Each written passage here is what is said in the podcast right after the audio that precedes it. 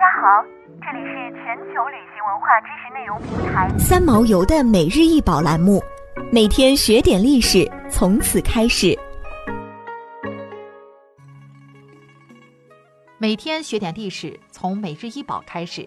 今天给大家介绍的是清西方形一品锅，高三十厘米，口边长三十四厘米。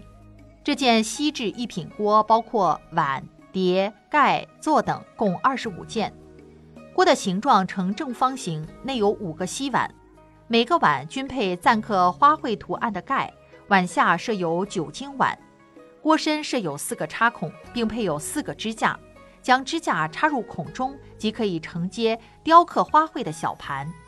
锅身的周边刻有各种花卉图案，底部有四个象鼻形锅架支腿。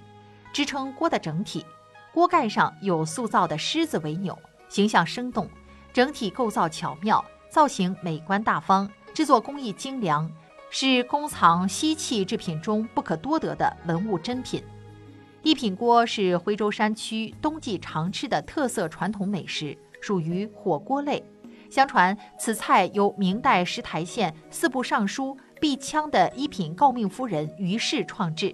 一次，皇上突然驾临尚书府做客，席上除了山珍海味外，于夫人特意烧了一样徽州家常菜火锅。不料皇上吃得津津有味，赞美不绝。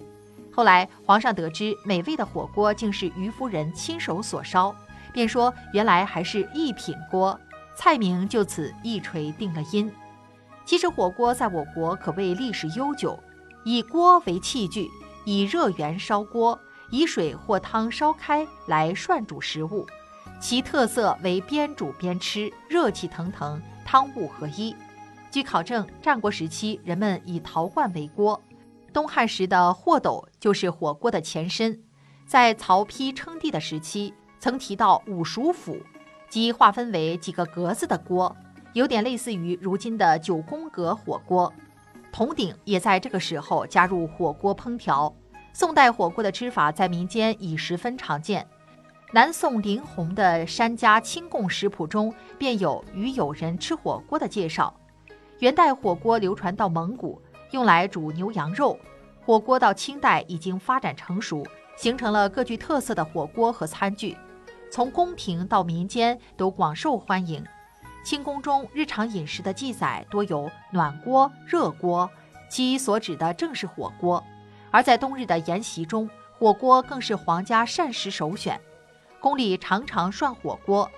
《金义宫女谈网录》记载有，每年冬天宫里都要吃上整整三个月的火锅，从农历十月十五起，每一餐都会添上火锅，直到次年正月十六才会把锅子撤掉。